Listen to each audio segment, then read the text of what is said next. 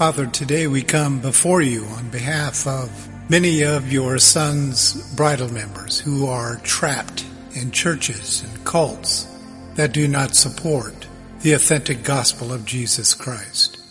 Many of these members, they don't know what to do. They do not know how to get out from underneath these churches. Father, you know I'm a firm believer that the Church of Pergamum still to this day is prospering itself in countries all over the world.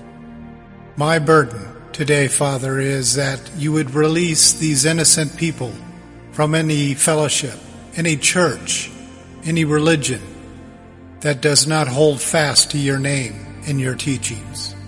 I stand against those religions that deny the faith of your Son, Jesus Christ.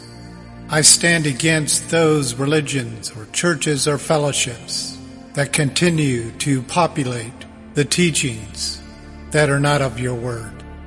I pray that they are moved to repentance.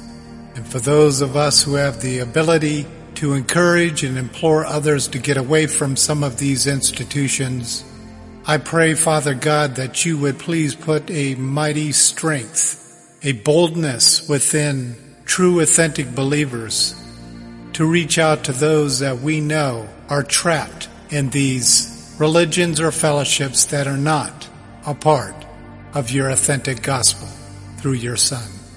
We want to thank you for how you do care for your children. Just as you sent an angel before all seven of the churches, each encouraging them. And I remember when you said to the Pergamum church that they hold fast to your name.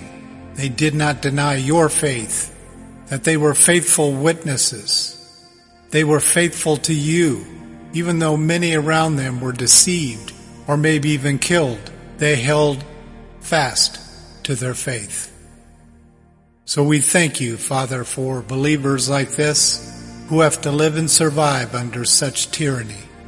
We ask that as we move forward within the growing expectations that you have of the church, that we would remain faithful. We would stay alive and we would become a people of truth, that we would be your church, sharing the truth, the gospel of Jesus Christ to a hurting world.